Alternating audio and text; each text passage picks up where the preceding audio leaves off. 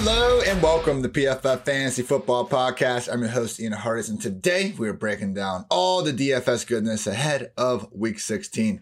Fantasy season long over. Good. Use that negative energy and go win some freaking money on DraftKings this weekend. As always, to help you accomplish that task, I'm joined by none other than PFF's own prop prophet himself, Andrew Erickson. Andrew, how are you, my friend?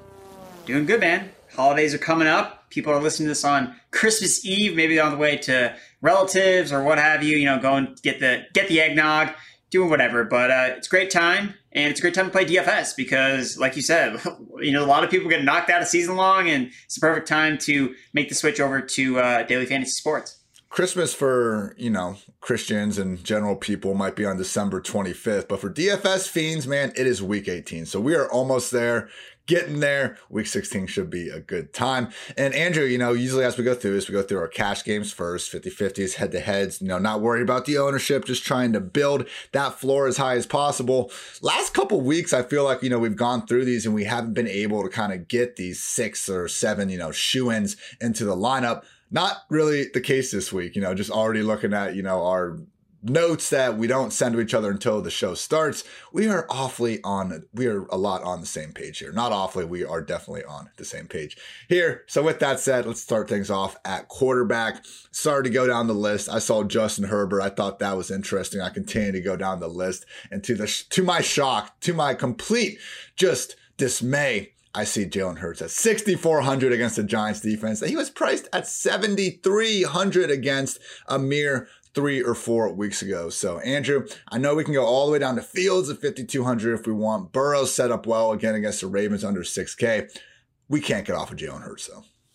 No, I mean the and the only reservations we would have about playing Jalen Hurts would have been due to his ankle, but we saw him play and he was fine. Like he, he was fine. He's good to go. So I, I, don't really think that you should have any hesitation to playing Hurts, who's really been you know the cash game play all season long, and his salary should be above seven K. It's not, so take full advantage. I mean, they're going to run the football all over the New York Giants, and I think the best part about him is you don't have to like stack him with anybody. Like you can just play him by himself because you don't. They may not throw the ball at all. so I think it makes it really simple to play Hurts um, at sixty four hundred. I think he's too cheap. Definitely not DeVonta Smith. We just maybe he does have a big game, but we haven't seen you know the concentrated enough targets for him. He hasn't had more than six targets in a game in like two months or something ridiculous. Originally, when I was building this, I went to tight end, and I like Dallas Goedert at 5100. I do think that's cheap, but as we kind of go through these, unless you know, depending on what kind of happens in Los Angeles, I don't know that we have any true you know salary saving options other than going down at tight end, which we'll get to later. So I agree. Can certainly go naked with Hurts and not worry about a stacking partner. You know, when you have 10 rushing touchdowns, uh, make things makes things a little bit easier for you. I saw a really cool stat from uh, Mike Clay ESPN's famed Mike Clay this morning about Jalen Hurts. As I pull it up, Jalen Hurts has 14 carries inside the opponent's five yard line this season, more than double the next closest quarterbacks, Lamar Jackson and Ryan Tannehill at six. I feel like they start QB sneaking from like the four yard line when Jalen Hurts is at quarterback, and I freaking love it, man. So lock in Hurts, and we're also locking in our RB1 and RB2. James Robinson, 5,900. David Montgomery, 5,700. The matchups borderline erotic. Robinson against the Jets, Montgomery against the Seahawks. Like these are best case. And we both have, and we also have guys without Carlos Hyde involved, without Khalil Herbert, Damien Williams, or Tarik Cohen doing anything in Chicago. Like even if we have these bad offenses in Jacksonville and Chicago completely shit the bed, it's okay. We'll get dump offs to, you know, our heart's desire. That's how Dave Montgomery's been living these last few weeks, man. Maybe he's not giving you much in the first three quarters. Then he's catching checkdowns the entire 15 minutes of the fourth. So Robinson, Montgomery, I don't see myself getting off of at all. After that, Andrew, it, it is uh, interesting because I think this is a triple running back in cash week. Looking at the flex, we got a lot of good options though. There's Sony Michel, fresh off, seemingly taking over the backfield from Darrell Henderson at 5.5K. Ronald Jones just a little bit lower at 5.1K, set up exceptionally well, 11 point favorites against the Panthers. Obviously, we have Gio and Lenny Fournette out of the picture, and potentially Justin Jackson as the RB1 in Los Angeles if Austin Ekeler winds up unable to get off the COVID list. Jackson's the cheapest of them all, you know, riding that 4K line. And we also have to consider that he's playing the freaking Houston Texans. So Andrew, out of Michel, let's say Ekeler is out. Out of Michel, Justin Jackson, and Ronald Jones, who you kind of feeling the best about for that final flex spot? Yeah, I think for me it's, it's Justin Jackson. I think that the the price is obviously super appealing. Down, you know, he's significantly cheaper than both Ronald Jones and Sony Michel.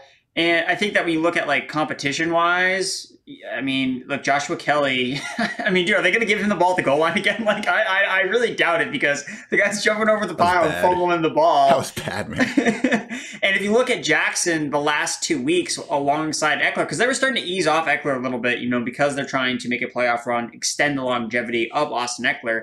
Jackson had outsnapped him, sixty-two to sixty. He had 24 touches over Ekeler's 30. So Justin Jackson has shown that he's already been able to like handle the load for the Chargers and what they're kind of looking for. Again, you could see a scenario where if they're up big, okay, they give Kelly some carries or, or Rountree at the end of the game. But I think the high value touches is really what you care about with this Chargers running back. And Jackson leads the team in red zone carries over the last two weeks with nine. So he's going to be the guy in the beginning of the game, in the goal line when they're going to be scoring touchdowns. And that's really what you want. He catches passes. I think he really takes on Ekeler's role in that offense, whereas the other two guys just kind of fill in as change of pace backs in between the tackle grinder running back. So I'm not concerned about Kelly or Rountree really doing a lot much with Justin Jackson in the fold. So I think I prefer him the most. Ronald Jones, I just have I just like I just like don't like playing running backs in cash that don't have pass catching ceilings. Like or like anything. Like, and I don't know, maybe it'll be different because Fournette we were kind of like fringy about during this year about his pass game role. We saw it in the playoffs, obviously, but Jones is like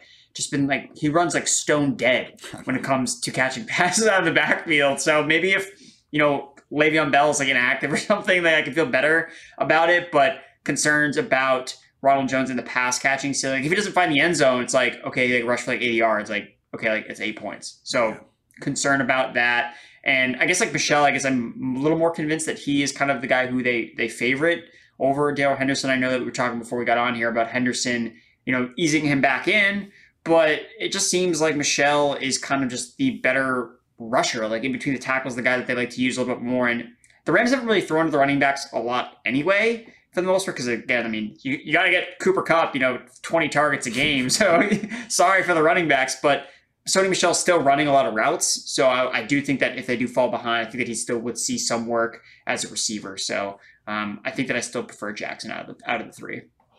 All fair points. And as I continue to build the lineup. You know, it's, it's funny the guys you start with inside your cash game lineup, and you're like, well, I could go down just a couple hundred dollars here, and all of a sudden get up to Keenan freaking Allen as our third receiver. So uh, as I continue to go through this, I, I, do see where you're coming from with Justin Jackson. Like we have again, I, I, think you'd be hard pressed to poke a single hole other than just the overall offensive environment, which I, I get that. Not exactly a small thing to gloss over, but for Robinson Montgomery, with the benefit of those added great matchups and the three three down roles. I think you'll be hard pressed to get off of them. Uh, I like your argument for Justin Jackson. I'm leaning towards him now myself. If Austin Ekeler is going to be out of the picture, I do think Rojo and Michel though. Again, man, we were hard pressed to find like one running back we felt good about last week. I feel like in this conversation. So no, compared to Robinson, Montgomery, Jackson, I do think Rojo and Michel aren't quite as strong of plays, but they are certainly cash game viable, as the kids would say. Now, wide receiver. We have enough room. Let's get up to Cooper Kupp, 9,100. He is averaging the most PPR points in a single season ever among a wide receiver. By ever, I mean in the last 50 years. I'll, I'll, try to find the guy's name later, but there actually was someone in like 1951 that was putting up a similar points. So as long as you can accept that it's the second most technically ever, uh, then you should feel good about Cooper Kupp. And then, of course, we got Antonio Brown, basically a consensus wide receiver one in season long. So, of course, let's price him at 49 freaking 100. Yes, we do have to worry about the potential uh, Stephon Gilmore shadow. Maybe, you know, we see Brady spread things around otherwise, but come on, guys. Antonio Brown, he should be healthier, you know, than he's been all season, basically having the extra three week suspension to come back from that injury that had him sidelined in the first place should be more than enough volume with Godwin and Evans gone. So similar to running back, man, I do think Cooper Kupp and Antonio Brown, like we have those two for sure. After that, it does get a little bit more interesting. Andrew, Gabriel Davis did a lot of good things for us last week, but I think we have enough room to potentially pay up um, at this final third wide receiver spot. What are kind of your general thoughts on how you want to approach things after AB and Kupp? Yeah, I put Davis in to kind of like, all right, like he's a good value. And then I was like, oh well, I actually have way more salary left over, so I was able to kind of move off of Gabriel Davis. And he's, not say he's that he's fine like, though. Yeah, yeah, yeah. Yeah, like it's not like oh, I need to like I can't play Gabriel Davis. Like no, like it, depending on you know different slates, Gabriel Davis would still be a guy that you would have to if we didn't have you know these cheaper running backs to pay for you know, Gabriel Davis would be someone that we definitely jam in. You know, mm. Manuel Sanders is, is still iffy. Cole Beasley is, is not going to play in, in, this game. So, I mean, he's going to be, again, a full time starter, and he's not going to see JC Jackson. And he got a touchdown against Patriots last time. So, I think that Davis is in a good spot, and maybe just someone you play in tournaments instead of in hmm. cash. But I was able to get up to, you know, in the you know, end of the 5K range, 6K range, where guys like Tee Higgins and Russell Gage, and I just like I just feel really confident about their usage in their offenses. Both of them lead their team in target share over the last four weeks, over 24%. You know, both have good matchups. You know, Higgins is playing the Ravens. They don't have like a secondary anymore. Like they don't they don't have any cornerbacks left. Um, Russell Gage is playing the Lions. So again, it's just another good spot where you know, chase the targets. Like these guys are getting targeted, and there's really no reason to think that, oh, well, Gage is just going to have, you know, this random dud. No, why would he? Like Matt Ryan is still the quarterback, and he's looking for Gage constantly. And same thing with Tee Higgins. Like I know that we're just like waiting on Chase to like have these massive breakout games. Meanwhile, Tee Higgins is just seeing like double digit targets every single week. We're like, ah, oh, like whatever, Tee Higgins, Like, don't worry about it. But he's been really consistent this year despite missing games. You know, he still leads the team in target share. So I think Higgins, especially, you know, I always look for like the outlier performances from the guys that we've kind of like buried. Like when Tyler Boyd has like a massive game, I'm like, yeah, that's probably an outlier. Like, like I, I don't think it's going to happen again with Boyd. Whereas we see Tee Higgins and Ja'Marr Chase both like bust colossally last week. Yeah. I don't think we're going to see that happen again, especially because you know the matchup could not be any more different. Denver has good cornerbacks. The Ravens do not have good cornerbacks anymore. So I think that those two guys were kind of who I gravitated towards based on the amount of salary I had left. Yeah, I was. It, so my two v two I'm kind of facing right now. We've talked about this: Hurts, Robinson, Montgomery, Kupp, AB. I think they're locked in. We also agree on Cole Kmet as a salary saving tight end at just 3.3k. Again, there's viable guys. If you say I want Mark Andrews on my team, no matter what, like he is certainly gonna you know have the potential to break the slate like he's been doing the last uh, several weeks as well. I do think Dallas Goedert uh, is viable at 5.1, particularly in Hurts lineups. You can even go a little bit cheaper to CJ Uzomah, two touchdowns against against this Ravens D last time. You just better hope one of his, you know, three or four targets does go for a score. But if you want to go with Kmet, who, other than losing some annoying red zone targets to Jimmy Graham there's no trade clause, he's never going to catch a touchdown. like this is never, never going to catch happen. a touchdown. But he has like he has more like Andrew. I, I messaged you before. So it's like we are not pitching Zach Gentry this week. We are not doing it. You can't give me anything about his athleticism or whatever. Like we are not we're not going sub three K just to go sub three K. Kmet, we don't have to do that. He's still three point three, which is more than affordable. So if you're cool with Kmet, I do also think the Bears defense at 2,500, I thought they were about ready to turn it in for the year, man, after they gave up like, what was it, like 84 points or something in like their last two games. Maybe it was in the 70s, but for them to go out against the Vikings, man, shut down Kirk and Dalvin in that same game, despite having, you know, their offense do next to nothing. Uh, it was impressive. Going up against the Seahawks, even if Russ turns things around and starts cooking again, which is a huge if, let's face it, like haven't seen that really going on. We know he's the type of quarterback to take, you know, three to five sacks potentially, even in a game where he's playing well, because that's just the nature of his style. So I think Bears defense at 2,500 is the cheapest you can go and feel good about it. So with that in mind, the 2v2 I'm facing, man, it's like, do I want to go Justin Jackson and I can get all the way up to Keenan Allen potentially against the Texans? No Austin Ekeler should be getting absolutely fed targets. He's already been getting fed targets. Or do I want to go Ronald Jones and then Ja'Marr Chase, who we saw go for 200 freaking yards against this Ravens secondary uh, earlier in the season. So I kind of lean Jackson and Keenan right now, but that's kind of where I'm at, Andrew. And it's good to have the rest of the spots figured out. I think it's a good problem to have. Yeah, I, I think that in a cat. I mean, for me, I think it's clear. Like I would play the Chargers guys in a cash format, and then I think the other two were better suited for tournaments because like Ronald T- Jones target is floor super, is so much higher for Jackson yeah, Keenan. I, I, feel like I feel like Ronald. I mean, I like Ronald Jones as like a tournament play. I guess I don't know like how popular he he will end up being, so maybe I'll have to change my tune on that. But I mean, he's so like game script dependent. Like he needs to catch a bunch. T- he needs to score a lot of touchdowns. Like he's not correlated at all to Brady. So it's like a yeah. totally like playing off of if you're going to play Brady stacks, like you don't want to play Ronald Jones with him and vice versa. And then I mean Ja'Marr Chase, like I mean, dude, the guy either gets like it's like Joe Burrow. Like Joe Burrow, his last five games, he has two games over 300 passing yards and three games under 200 passing yards. So he's like kind of become you know the poster boy of like GPP quarterbacks because he either does literally nothing and is still like efficient and still like finishes as like a fringe top 15 quarterback, or he you know just goes off because Chase and it's all predicated on if Chase like delivers that like 80 yard touchdown. it's nice when it works, but uh, when it doesn't, you get that, you know, one catch, three yards, zero touchdowns we saw last week against the Broncos. Quickly to summarize, quarterback cash, we are rolling with Jalen Hurts at running back. Definitely prioritize James Robinson and David Montgomery. After that, Justin Jackson is our preferred flex, but Ronald Jones and Sony Michel are also more than viable. Wide receiver, locking in Cooper Kupp, locking in Antonio Brown. After that, we got guys like Ja'Marr Chase, like Tee Higgins, like Keenan Allen, like Gabriel Davis that you can mess around with potentially. Even someone like Russell Gage and Amon-Ra St. Brown, depending on Jared Goff's status. I think we'll talk more about him in a little bit. Tight end, we are going down as low as you can go. Basically, the Cole Kmet at 3,300. Uzomah is there if you really want to have, you know, a tilting Sunday potentially. You can also go up, obviously, higher to Dallas Goedert, Mark Andrews, whoever you want if you want to pay up. But again, I think we're more than happy with the other options we can get at running back and wide receiver by paying down there. And finally, with the defense, Bears at 2,500, preferred cheap play of the week. Moving on to tournaments. Now we are trying to win against hundreds of thousands of people, take home that millie. You know, Andrew, I like to think if I won the millie, we'd still be back here uh, next week talking about everything again. Maybe not though. Like who knows? That's a lot of money. So I might just go on a week long bender or something fun like that. So let's let, us let us try to find out what would happen in that situation by breaking down our favorite tournament plays. We love Hurts and Cash. We always love Hurts and Cash, but you already kind of alluded to this, Andrew. Joey Burrow, one of the best GPP quarterbacks out there right now.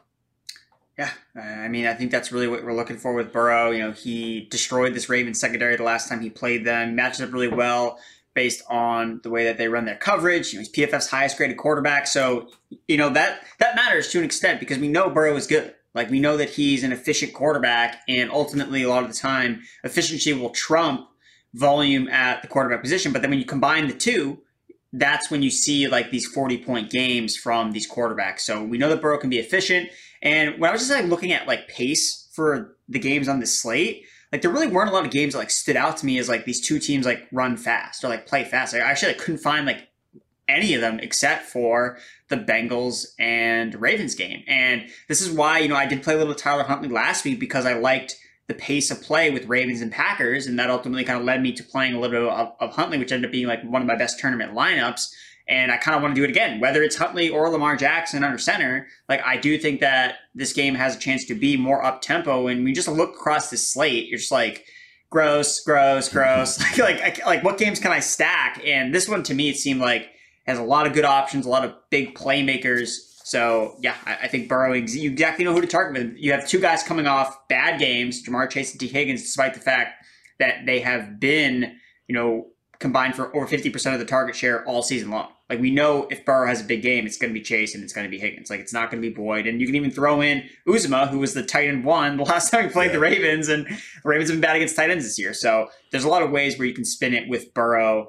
And yeah, so I like Burrow this week when you look at Burrow this year, I mean, the reason like why I was so off on Tyler Boyd like in season long was because I thought the volume they had last year would carry over to this year and they would be have enough throws to enable three fairly consistent, you know, wide receiver twos in fantasy land. Because last year, Burrow, in eight of his 10 games, he had at least 35 pass attempts. And, and the game he got hurt, he was at 34. So basically 90% of the time he was clearing 35 pass attempts. This year, he has only done that four times. And when you look at those games, lost loss to the Packers, uh, blowout loss to the Browns, blowout loss to the Chargers. These games that, yeah, had the negative game script in there. The one game that didn't, though, where he still threw the ball 38 times, was this first matchup against the Ravens. I know that was, you know, kind of during a time where Joe Mixon was a little bit more banged up. But don't look now, Andrew. He's kind of banged up as well at the moment. I think Zac Taylor, while he doesn't want to throw or push the pace too much in this Bengals offense throughout the year, maybe, just maybe, he realizes that the best path to taking down this Ravens defense is by letting Joey B cook. And that was when Marlon Humphrey and some of these other guys were still out there. So, you know, the big thing, the highlight, I think, in the way they play defense versus Burrow, this Ravens defense, like they are one of just six defenses to blitz opponents on at least 30% of their dropbacks. And Burrow this year, number two in PFF passing grade against the blitz, number one in yards per attempt, six in QB rating. He went 10 for 15 for 244 yards and two touchdowns when the Ravens blitzed him in their first matchup. I mean, you know, the Ravens, uh, Dwain and I were talking about this on our pod um, previewing all the games. Like the Ravens this year, they run man coverage basically more than anyone. Even and they haven't changed that despite losing their top cornerback. So they're they've always just kind of been like, it's our system. We're gonna do it the way we see fit. Similar to Seahawks, the Seahawks just run zone all the damn time. So I really think this matchup for Burrow, for Higgins, for Chase could provide the same sort of fireworks we saw the first time around only other quarterbacks I would quickly throw out there. Uh, I don't, you know, quarterbacks, we never see any single quarter, quarterback usually, you know, eclipse more than like 10% of ownerships. We don't need to worry about the chalk quite as much, at least with the signal caller involved. So I think Matthew Stafford against just that miserable Viking secondary could make a lot of sense. I mean, if you go back and look what Odell Beckham did to these guys in Cleveland, I know he only had two catches, but he should have had three touchdowns if Baker was worth a single damn that afternoon because Cameron Dantzler 60th highest grade cornerback among 127 qualified guys. Patrick Peterson, 90th. Mackensie Alexander, 125th. So they got rid of Bashaud Breeland. They still pretty much suck all the way around. So Stafford with Kupp, yeah, that makes sense. Don't be afraid to throw OBJ and or Van Jefferson in there as well. And finally, Justin Herbert, potential to throw a little bit more against Houston without Ekeler. Also gets you off the Justin Jackson chalk a little bit to go that route. Now, Andrew, running back, we love Robinson, we love Montgomery, Michel, Jackson, Rojo, maybe. Things can go great if it works out, but there's some pivots there in tournaments where we're going to want to get off these chalky guys. One guy in particular you have listed that I love is none other than Clyde Edwards Helaire. Potentially no Tyreek, potentially no Kelce. What better time than to feature your freaking RB1 that you took in the first round? Oh, yeah, against the Pittsburgh Steelers defense that's dead last in yards before contact allowed per carry. Yeah, I think it's really that simple. The Chiefs are down offensive playmakers through the air, and they've shown that they will follow a certain approach regardless of, or kind of what's going to work. You know, last week, you know, they could have ran the ball against the Chargers, but they decided to throw it with Mahomes, and it was really effective. So that's what they kept on doing. And this week, I just think it makes so much sense for them to feed Edwards Helaire against the Pittsburgh Steelers run defense that is ranks dead last in terms of rushing yards allowed per game over the last four weeks, 164 and a half.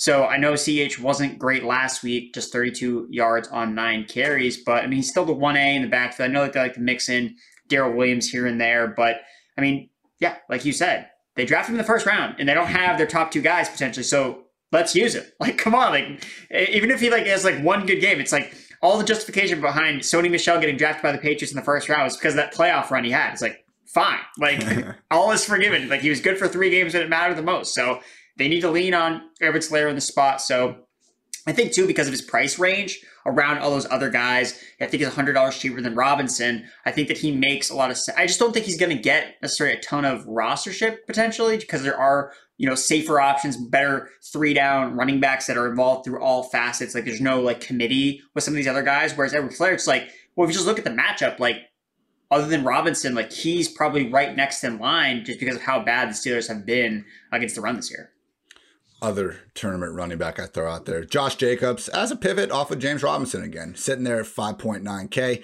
Yeah, I could see a situation where the Jaguars offense can't move the ball because of the freaking Jaguars We'll go with it in cash. Volume is volume, but in tournaments, Clyde at 5.8K or just a little bit more. Josh Jacobs at 6K at home against Drew Lock and the Broncos. I know Jacobs in this Raiders offense really ever since Ruggs was out of the picture, they've been struggling. Thanksgiving's been the only time they've scored even more than 16 points, but we have a workhorse three down running back again in a bad offense and in a game script that should really benefit him. I understand the Broncos defense isn't as bad as the Jets or not as bad as the Seahawks. They're, they're they're much better than both those groups. But hey, they have Drew Lock. And as much as I love watching Drew Lock be entertainingly bad, I think we could all see how this game gets away from them, sets up the Raiders with some short field. And Jacobs is, you know, your best bet to go find the end zone in those situations. So Jacobs just one of these guys I think, you know, any running back that can get 20 touches a week, we know that they have, you know, the potential for 100 plus yards and, and multiple scores. Also, I'd be remiss, Andrew, if I didn't let you go talk about this next guy. Kings stay Kings, Cordarrelle Patterson. We got the Lions not getting a ton of targets lately, but it's not like his you know workload has been cut down by on, on a route basis. You know, when we look at our when you look at this every single week, I feel like there are certain defenses, you know, Texans, Jets, Jaguars. We want to line up and play guys against them. And the Lions certainly fall in that category. Yeah, here we are, 30 minutes in, and we haven't talked about any Falcons players yet. Let's talk some CPAT.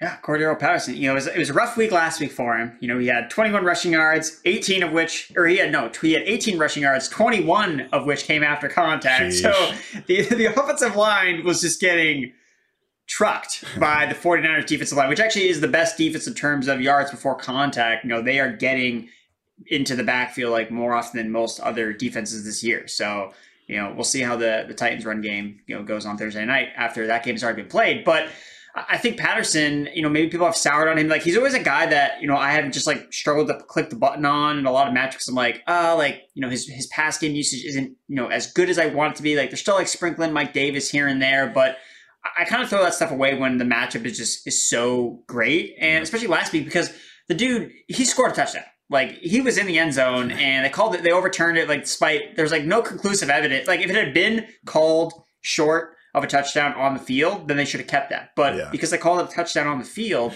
I mean, there was no like evidence whatsoever that said, "Oh yeah, that's clearly he's not in the end zone." like, and then they got stuffed the next three plays. Right, exactly. Uh. So nobody would have complained about, "Oh, like Patterson like busted my fantasy championship." Like, screw this guy. It's like, dude, like he literally scored a touchdown. They just called it back, yeah. and, and, nobody would have cared. He would have been fine. So again, before that, you know, he's rushed 58 rushing yards at least three straight games.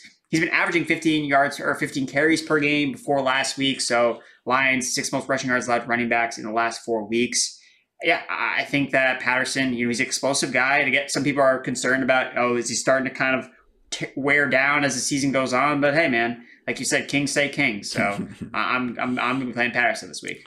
That's his, that's that's all we needed to say about it. We didn't need to throw in the rest of it. All right, let's look at some wide receivers. You know, obviously when we pitch quarterbacks on here, we're stacking them with some of their top options. So when I was talking Herbert, yes, Keenan Allen, but don't forget about Mike Williams coming off a bad game. Houston though ranks 31st in yards per attempt allowed when opponents throw the ball at least 20 yards downfield. And once again, if Ekeler is going to be sidelined, I think it would make sense if these wide receivers get more involved uh, on a per down basis. With Stafford, yes, Kupp, and also yes, OBJ and Van Jefferson, particularly Jefferson. I think you know all things equal. I think we can kind of think uh, expect OBJ and Van to have similar roles on a per week basis. Would expect OBJ to carry the heightened ownership though, and then with Burrow, obviously Ja'Marr Chase and Tee Higgins. I will say though, Rojo, uh, yeah, there are some pitfalls there. The one guy going a little bit under the radar here, and you know, he's been in some waiver wire columns and all that, but what about Tyler Johnson just at 3.9K, man? I know he let us down earlier in this year when he was kind of replacing Antonio Brown in the lineup, but that really wasn't what he was built for. Like Tyler Johnson is their number four receiver, but specifically, he's Chris Godwin's backup in the slot. So when they lost him originally, they didn't have Scotty Miller, they didn't have Breshad Perriman yet. Jaelon Darden was still, uh, you know, I think learning the offense. We haven't seen him get consistent reps really all year and more so uh, just a few lately. So Johnson now in the slot, like Godwin's not coming back, man. I, I don't think they're going to be content to just force feed AB and Gronk, you know, 15 targets a game for the stretch run. They're going to need to find a consistent third option. And Tyler Johnson should be that guy taking over where Brady likes to throw the ball most. So specifically in this matchup, we've seen Stephon Gilmore shadow Russell Gage and Stefon Diggs over the past two weeks and do a pretty damn good job. Look, it's AB and 4.9K. Like he's so, so, way too cheap to even consider fading and cash. But if you want to pivot off of one of the more chalky wide receivers in the slate to someone that still has a great matchup and Tom Brady under center, I think Tyler Johnson is your guy at just 3.9K. Also in the mid 5K range, you know, Russell Gage, 5.9K, Amon-Ra St. Brown, 5.6K. If Jared Goff is off the COVID list, look, these slot receivers, like I think we have this kind of fallacy in our heads that these uh, slot receivers that aren't ripping off, you know, the 80 yard touchdowns, like don't have upside, especially on a full PPR site like DraftKings, man. We'll take eight plus catches, 90 yards. I'll take eight catches for 90 yards rather than four catches for 90 yards. Like, who cares? It's better. We'll take the extra points eight days of the week. So, keep that in mind when you look at these slot receivers. Like upside is kind of like a term that I think we don't necessarily use um, correctly all the time in fantasy land. We talked about Gabriel Davis already. Also, just a few cheap punts at 3.5K or under. Zay Jones, now that, you know, he actually did miss practice on Wednesday. So keep an eye on that. But Zay Jones at 3.5K has been getting the targets because defense is finally snapped and we're like, all right, enough with this 5'7 white receiver just beating us every week. We're going to bracket Renfrow. Laquon Treadwell 3.5K. 5K and Nico Collins at 3.4K with Brandin Cooks out. So that's my spiel, Andrew. I know you like uh, Mike Williams this week, and I kind of talked about that. But what about maybe, just maybe, the man that hasn't had a top 20 finish since week four, but we know how talented he is? DJ Moore, Sam Darnold, maybe going to be back for a bit. Cam Newton's still starting. It's a mess under center, but all the targets continue to go DJ Moore's way, man. Yeah, like I, think DJ Moore runs a route, gets open, and just sees the ball and is like, I don't even know who threw this ball, but I'm, I'm, just gonna go up and catch it. I mean, the guy just makes continuously such sick catches every single week, like these one-handed grabs. I'm just like, oh, like can we get this guy quarterback, please? So 35% target share for the last four weeks with Cam Newton under center. Uh, he went 0 for 2 on his deep targets last week. I mean, he was like wide open for like a long touchdown. Oh, Cam bad, just like. Man like like oh my god like he had to like stop try to like come back to the ball. So it's bad. like it was it was atrocious. So hey maybe they just bring Sam Darnold just to like chuck it deep. I know Darnold can, can throw the ball downfield but I don't know how accurately it is but yeah I just think that I think the Bills secondary is still like suspect. You know they got ripped to shreds by the Bucs and obviously the Patriots didn't have to throw against them. So they don't have Tre'Davious White. I really think that matters I really don't think that their season long statistics, you know, being number one against wide receivers or top five or whatever, isn't necessarily indicative of how elite they are. I know that their Jackson has stepped up in Tre'Davious White's place pretty well. But yeah, I mean I that was more- last week. But I, I, would say, man, this now DJ going up against the Bucs, that is a healthier secondary he he needs to kind of be dealing with. Yeah, but yeah. I do think that. I mean, how, I just don't think they'll be able to run the football. Like they, yeah. I mean, Chuba Hubbard, like I think that the volume again is going to be. That's the thing. It's really a volume play and just a bet on DJ Moore as a, a talent. Now again, like he's also dealing with like a hamstring injury, so that's why like you would not play this guy like anywhere near cash. But if you're you know stacking the Bucs, you need to bring back option DJ Moore. Like he's the guy. So that's who I would kind of gravitate towards um, in some tournament lineups for you know Buccaneer stacks with DJ Moore as my primary bring back. Other guy I think is kind of interesting. So Mecole Hardman with Tyreek Hill potentially out now. Only three point five, man. So, so it, I'm trying to like wrap my, and I kind of want to get your thoughts on it too. I was trying to like wrap my mind around, you know, because I feel like I've been in this position before. It's like, all right, like this guy's out, like Mecole Hardman, because like we've seen this before with like other Chiefs receivers have missed time, and we thought Mecole Hardman would have a bigger role, but then he ended up like not having a bigger role.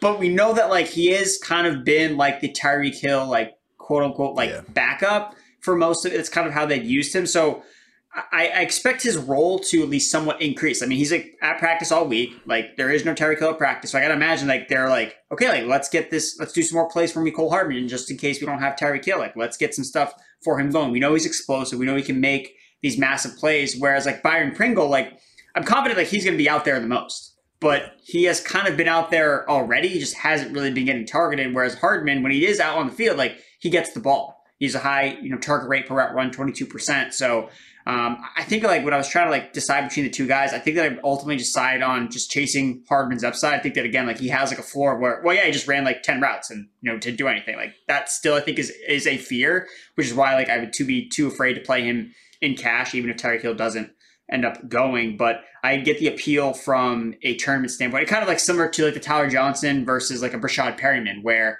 I think Johnson is probably like the safer projection because we know he's going to be on the field the entire time from the slot, but we also know like Perriman could be the guy that takes the ball off the top, make the big plays on the outside, where we, we really are relying on Johnson to see like that Chris Godwin type volume. Um, so that's kind of the way I was kind of looking at those certain situations. Um, I'm not sure if you have any other thoughts on Hardman.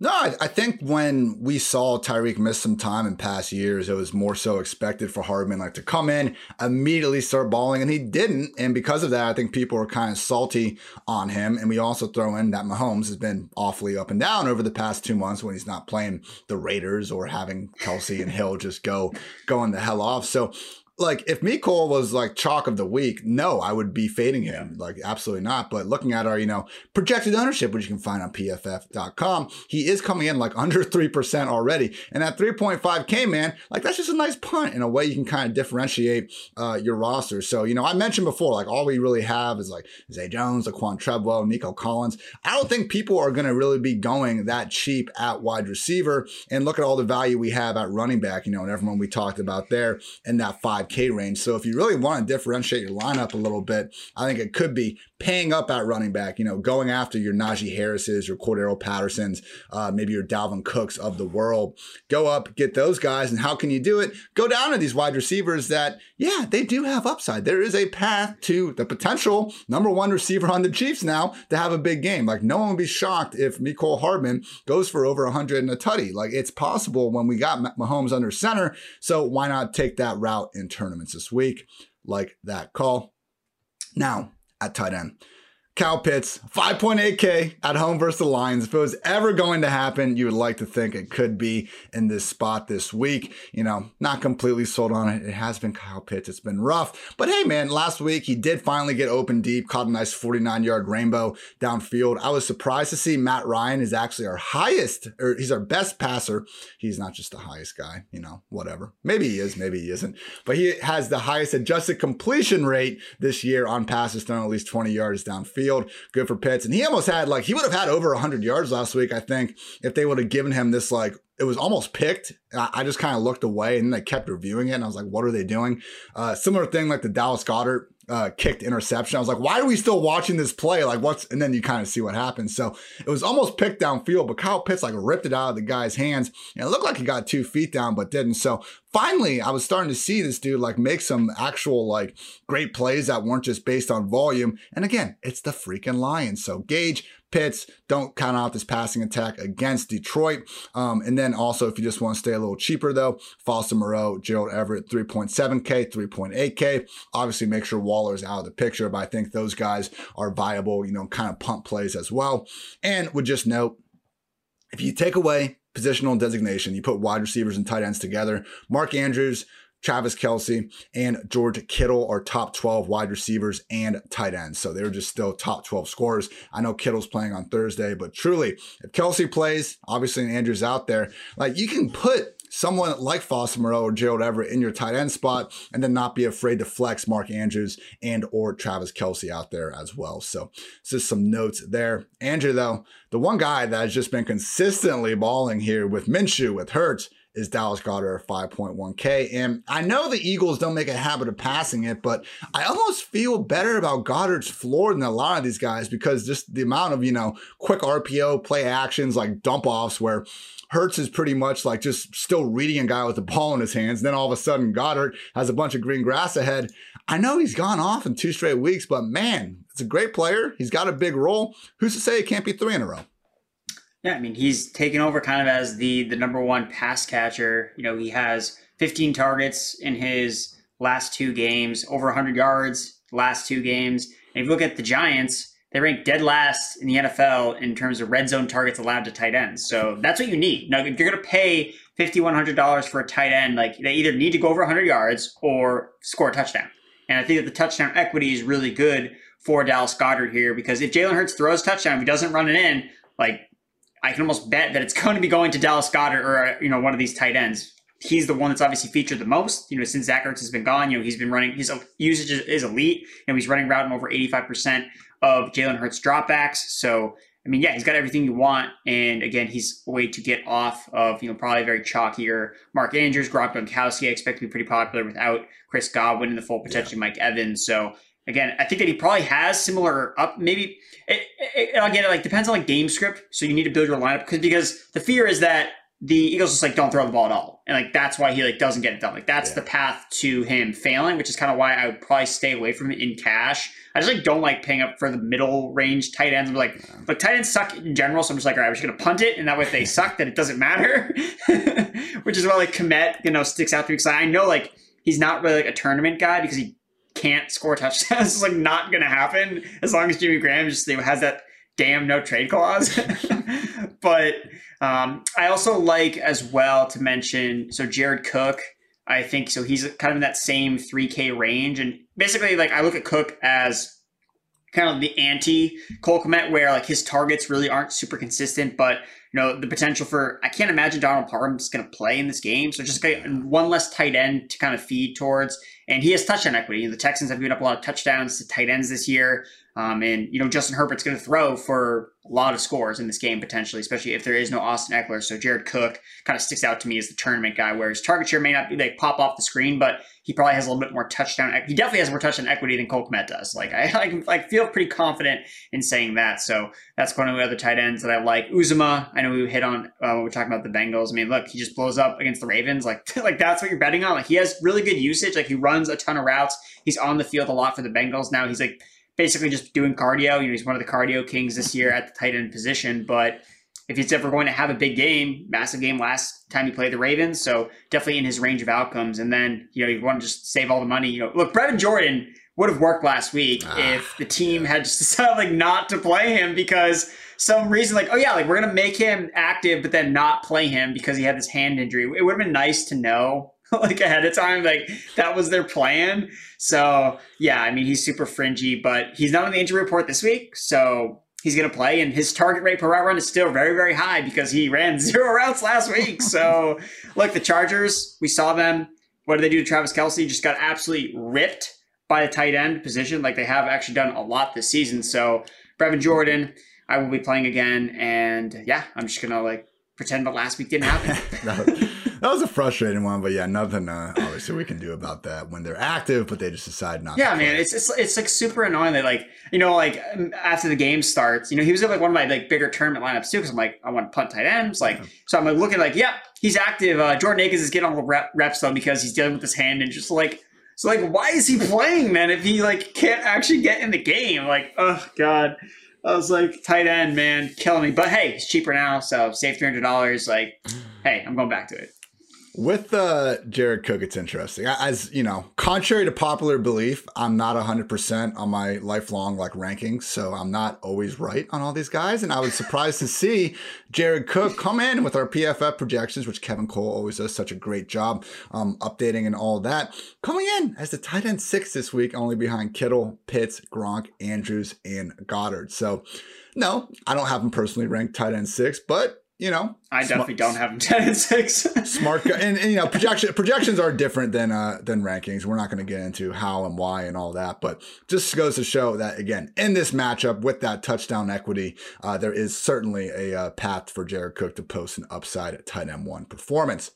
Quickly on the defenses, Andrew, got any other notes? No, I, I, think that you know Seattle makes a lot of sense against the Bears if you have a little bit more money to spend. I was actually able to kind of get up to them in cash, just kind of the way that I had built one of my lineups. Like, all right, like Seahawks defense, like yeah, not a great defense, but the Bears offense is just one of these offenses that is just dysfunctional. You know, it's kind of why we like the Bears defense because I think that's the perfect way to describe Seattle's offense. Just like dysfunctional. Like it just doesn't like what is it trying to be? We don't know. And you know, they're just a mess. So I think that the Seahawks DS team makes sense. Um, Jaguars again with James Robinson. Like, man, like the Jaguars defense has to do something like one of these weeks where it makes sense. And last week, of course, it was the Texans D. You know, that was the better play. And now this week, it's Jets versus Jaguars defense is trying to decide between the two. So, uh, but yeah, just going to play Jaguars defense. And kind of like when you're going to mention it, but, you know, Jaguars D with James Robinson because yeah. it's one of those good running back DST stacks. Yeah, just uh, and you know every week I try to just point out some easy correlations with the starting running back and the defense when it's actually like a decent enough matchup for the defense. As Andrew stated, a great tournament running back this week, Cordarrelle Patterson, pair him up with the Falcons defense. They could be facing Tim Boyle. Also with the Jets, you know, Tevin Coleman warned out last week, but Michael Carter still had, you know, the higher snaps, all that tar- all the target share, things of that nature. And they are facing Trevor Lawrence and the Jaguars. So Carter and that Jets defense. New uh new favorite pastime of mine, Andrew. You know the Jets dancing video from a couple years ago. I tweet out like a madman. One of my buddies uh is basically now sending me that video with a different song piped over it every week. So I got like a I got a Blink 182 mashup version ready to go out Sunday morning. Let's get the Jets D going again, baby. I don't think a single person in that video is still on the Jets D, but uh, you could imagine. We also got uh, Javonte Williams and Melvin Gordon. Seems like there's more reason to run than ever for the Broncos. Might as well get that defense against Derek Carr and the Raiders, who we all, all, know have a low floor. And on the other side of things, why not Josh Jacobs and the Raiders defense going up against Drew Lock and the Broncos? Finally, again, we're talking about just a kind of easy way to make a contrarian tournament lineup this week. Pay up at running back, pay down at wide receiver. Joe Mixon and the Bengals going up against either a banged up version of Lamar Jackson or Tyler Huntley, who, hey, great, great game, man, but he still runs around, takes some sacks. I don't think any of us would be surprised if he works in some turnovers there. So that's going to wrap up our tournament breakdown. Andrew, what is your favorite stack of the week? Yeah. So again, I'm gonna I'm going back to the Bengals with Joe Burrow. Again, we saw him go off against the Ravens last time he played them. I think it's a good spot in, in a, a week where there's not a lot of games I really like to stack. And actually, you know, I want to get your thoughts. So this this Broncos Raiders game. So I believe the spread is a half point towards the Raiders. It's in a dome. We have Drew Lock starting, and I'm like really having trouble trying to get a read on like how I think this because I think that there is a chance that we see some like fantasy points scored in this game. You know, you have the Raiders defense that's not very good. Yeah. You know, Drew Lock can be wild and kind of create, you know, kind of like through through his own well doing, like kind of make games more fun. Like you've you've alluded to that. Like yep. he makes games more entertaining. So with the, the spread so close, like I, I'm trying to figure out like I, I actually didn't even mention him, but he was one of the receivers I kind of thought was interesting in tournaments. Was actually like Courtland Sutton. Like Sutton has been like absolutely a dead zero with Bridgewater at quarterback. You know, the last basically six weeks of the season. But last week he saw 24% target share, had 143 air yards, and you know Lock tar- Lock targets him deep. Like that's the biggest issue with Sutton. Like we know he wins downfield, and the last time Sutton played the Raiders, it was his best, it was his last good game of the year. You know, eight eight of 14 targets for 94 yards and a touchdown. Like, dude, his player props 20 and a half receiving yards he can get that one Sutton. catch. One catch. Courtland Sutton, two receptions. It's the same as Albert O. Two oh receptions. It's like we've hit like rock bottom with with Courtland Sutton. I'm just like, but Drew Lock is the quarterback now. Like, and I think that that gives some reason of a semblance of change. Like yeah. with Teddy Bridgewater, I had zero confidence in Sutton whatsoever. But I don't think we should totally overlook the fact that it's a totally different quarterback that is known for being uber aggressive down the field. You know, if they fall behind, which could happen in this game, even though I think the Broncos have a better defense, I mean, the, the point spread is only half a point. So Drew Lock could throw a pick six or whatever. Then if they're playing from behind, it's like, oh man, like we could see some of these Broncos receivers actually do something. And they're all and, cheap enough where, again, that this fits the pay down a wide receiver and pay up elsewhere yeah. strategy. Yeah, so I just thought this game was kind of interesting. I feel like it's just like hard for me to get a read on how I think it's going to play games because like the running backs like kind of make sense from a, perspective. The receivers make a lot yeah. of sense. You have guys. I'm not sure if you had like a particular take on how you think this game kind of might flow. I see the Broncos try, uh, try and do what they do with Teddy, man. That's just run the piss yeah. out of the ball. And I'm not positive the Raiders are necessarily going to be able to stop it. They have been better against the pass and the run throughout this year. With that said, man, I mean, we just saw this Raiders team not be able to run. That's, yeah, that's what I mean. It's like they couldn't stop Browns, so. Nick Mullens, dude. Like this. Yeah. I'm just like, like, all right, I'm fine cherry picking a player here and there, I just don't think this has, you know, what it takes to really boom. Like if we were seeing more consistency out of the Raiders, then maybe, but I don't think I'm going to try game stack it by by any stretch. So you're not you're not double stacking Drew Lock? No, not quite. Not this week, but you know, it would fit my uh 2021 narrative. See Pat first, then Duke Johnson. Dude, then I'm saying, man, you know, the holy shit, the one is at the uh, the hardest trinity. Hardest trinity, and then we'll get the Triforce with uh, Chris Herndon balling out later this year. Uh, real quick, just a fun stack. I'm going with Joe Burrow, Ja'Marr Chase, and then bring it back with Marquise Brown on the other side of things. I know he hasn't boomed in a while, but at least five catches. I believe in six straight, might even be seven consecutive games. We know that against this, you know not bad group of uh, Cincy corners, but the thing is, there's Chidobe Awuzie, there's Mike Hilton, they're top 15 in PFF coverage grade. Then there's Eli Apple, who's, I, I believe, 80th at this point. So really is a sore thumb out there, and I think Hollywood can take advantage of that one. Now, Andrew, 2 0 last week with the props. Man, dominant. Did not even have to sweat these. You said Justin Fields would go over 180.5 passing yards. He finished with 285. Also said over 45 and a half rushing yards for D'Onta Foreman. He finished with 108. What do you got for the people this week? Yep. So going right back to the overs because this was the first week on the PrizePicks article I do with Ben Brown where we went four and out and we just hit all over. So it was like, well, we should have been doing this all year. Like, why are we betting unders? Let's just go over. So uh, I'm going to head back to the over here with Cordarrelle Patterson. So his rushing yards prop is at 47 and a half rushing yards. And, you know, I talked about Patterson as a GPP play, but basically it's for all the same reasons. Like last week, I think that it's just the last week's performance really tanked his his rushing line. You know, his projection when he had been over 58 rushing yards in the three games prior, he's averaging 15 carries per game. Like he's still like the running back one in the offense, and he's playing the Lions. So I think that he gets past this one easily at 47 and a half. He's explosive. I'm not concerned about the Lions defense trying to stop him because it should be a close game too. So it's not be like he get game scripted out where they're not running the football. So I think CPAT is in a good spot to go over 47 and a half rushing yards. And then you know, there's a lot of value to be, you know, had with some of these Broncos receivers like props because they're like all over the place when it comes to, and basically I'm taking the overs on the really low ones and I'm taking the unders on the highest ones. So, you know, they have Jerry Jeudy at four receptions and it's like, there's no like indication whatsoever that Drew Lock is going to number one favor Jerry Jeudy at all. Um, he definitely tried to throw the ball last year, and like that was a, an epic failure. It just like did not work at all. And when he and what he's played this season, you know, Jerry Jeudy has not been near the top in terms of target share. It's been Fant, Sutton, Tim Patrick, basically everybody else except Jerry Jeudy. So the fact that his receiving or his receptions is at four and is the highest among all the Denver receivers just doesn't really make a lot of sense to me. So I think it's a safer bet to bet on the under with the Broncos receiver that, you know, the the market has kind of as the highest. And when you look at the Raiders defense, they actually rank fifth in the fifth fewest terms of targets to slot wide receivers this season. So you have, you know, the strength with the slot receiver. You have a different quarterback under center. Like Jeudy had begun the target share with Teddy Bridgewater, but you know you have to make adjustments when a different quarterback, especially stylistically, takes over. So again, the offense still wants to run the football, and again, that's like another path where you can see Jerry Jeudy failing here, where if they control the game with Javonte Melvin Gordon, and then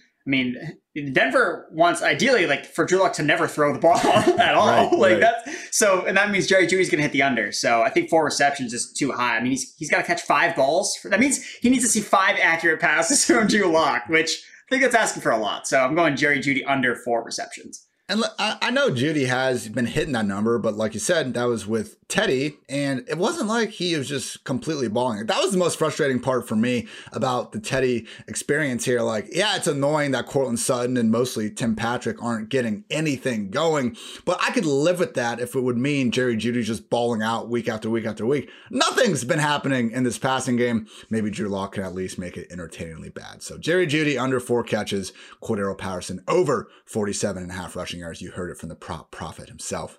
Andrew, we've made it through 16 of these. We got more on the way, week 17 and beyond. But in the meantime, everyone can find your work at pff.com. As always, you grind, you work hard, even in the Christmas season. You just put on a holiday sweater because, you know, let's keep the vibes positive. Football, fantasy football, start them, sit them, buy low and sell high targets based on high value opportunities. Fantasy football ranks, waiver wire pickups, and his DFS cheat sheet will be out there before too long. All that and more from Andrew Erickson on pff.com. Anything else you want to get off your chest, my friend? Oh, guys, just you know, have a happy holiday. Enjoy the time. Enjoy the games. We got games all over the place. Who knows? Maybe we'll have Tuesday night football again. Like uh, we don't really know. Don't put and, that out know, there. and remain fluid, you know, especially with those season long lineups. It, it's tough out there because, you know, you could look at your team, be like, oh, I got all these starters. Next day, you have none of them left. So uh, enjoy, you know, just enjoy enjoy the games while we have them. That's all I'll say. Yeah, I blame everyone that was talking, you know. I saw all you in like week 12. Oh, Elijah Mitchell, he is the league winner. Like, you know, let's go back and look at that week one fab again, like just victory lapping. You guys couldn't have waited like another six weeks. I blame you all for the injury. And this is not this is not me saying it was a bad waiver wire pickup. I don't want to get into that, but I blame the victory lappers whenever anyone gets hurt. So for Andrew, I'm Ian. Please don't victory lap and cause our players to get hurt. It's week 16 for the love of God. But you know, hope you guys all have a happy holiday season. Andrew and I will be back with some injury goodness on Christmas Eve. So for Andrew, I'm Ian. Thanks again. Until next time, take care.